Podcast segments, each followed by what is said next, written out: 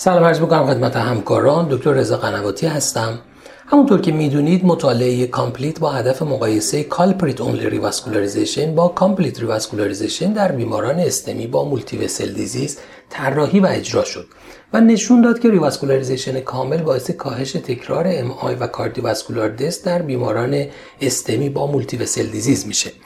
اما یکی از سوالات مهم پاسخ داده نشده در این مطالعه زمان مناسب staged I بود که آیا انجام اون در حین بستری یا پس از ترخیص تفاوتی در نتایج revascularization کامل ایجاد می‌کنه یا خیر؟ سوال دیگه این که آیا این تاثیرات فقط در پیگیری کوتاه مدت و ماهای اول بعد از MI رخ میده یا تاثیرات اون در طولانی مدت هم هنوز پابرجاست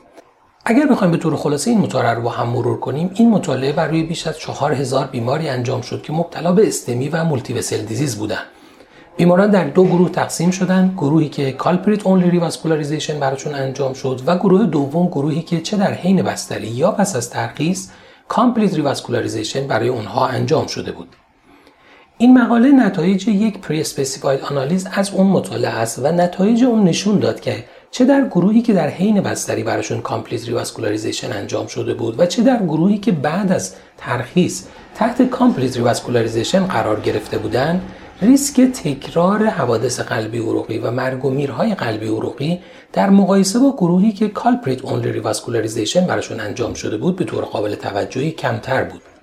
نکته مهم دیگه نقش گذر زمان بر تاثیر این مداخله بود که مشخص بشه که آیا این تاثیر فقط در کوتاه مدت و در ماهای اول بعد از MI ه یا در طولانی مدت هم وجود داره که نتایج این مطالعه نشون میده که در کل مدت پیگیری مطالعه تأثیر مثبت اون حفظ شده و سیر اون به مرور زمان در حال افزایش بوده. بنابراین بر اساس نتایج این مطالعه به نظر می‌رسه برای بیماران multivessel disease ی که دچار elevation MI میشن complete revascularization صرف نظر از اینکه در حین بستری یا پس از ترخیص انجام بشه در نهایت بهتر از culprit-only revascularization خواهد بود. ممنونم از توجه شما.